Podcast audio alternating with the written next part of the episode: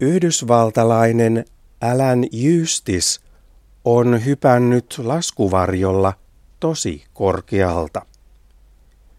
Kukaan muu ei ole hypännyt laskuvarjolla niin korkealta kuin Justis.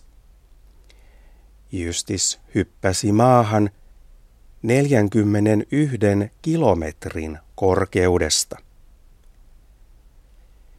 Justis nousi ilmaan pallon avulla. Pallossa oli kaasua.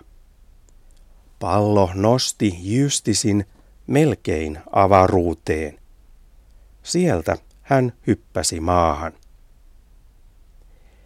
Justis ei avannut laskuvarjoa heti. Siksi Justisin nopeus oli tosi iso.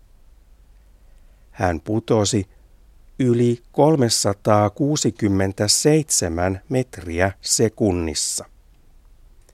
Justisin nopeus oli suurempi kuin äänen nopeus. Sitten hän avasi laskuvarjon.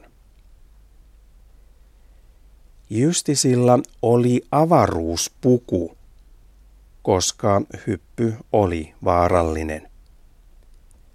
Laskuvarjo ja avaruuspuku auttoivat Justisia. Hän ei loukkaantunut. Se oli kaunista, Justis sanoi hypyn jälkeen. Ehkä itävaltalainen Felix Baumgartner tietää, mitä Justis tarkoittaa. Baumgartner hyppäsi laskuvarjolla 39 kilometrin korkeudesta vuonna 2012.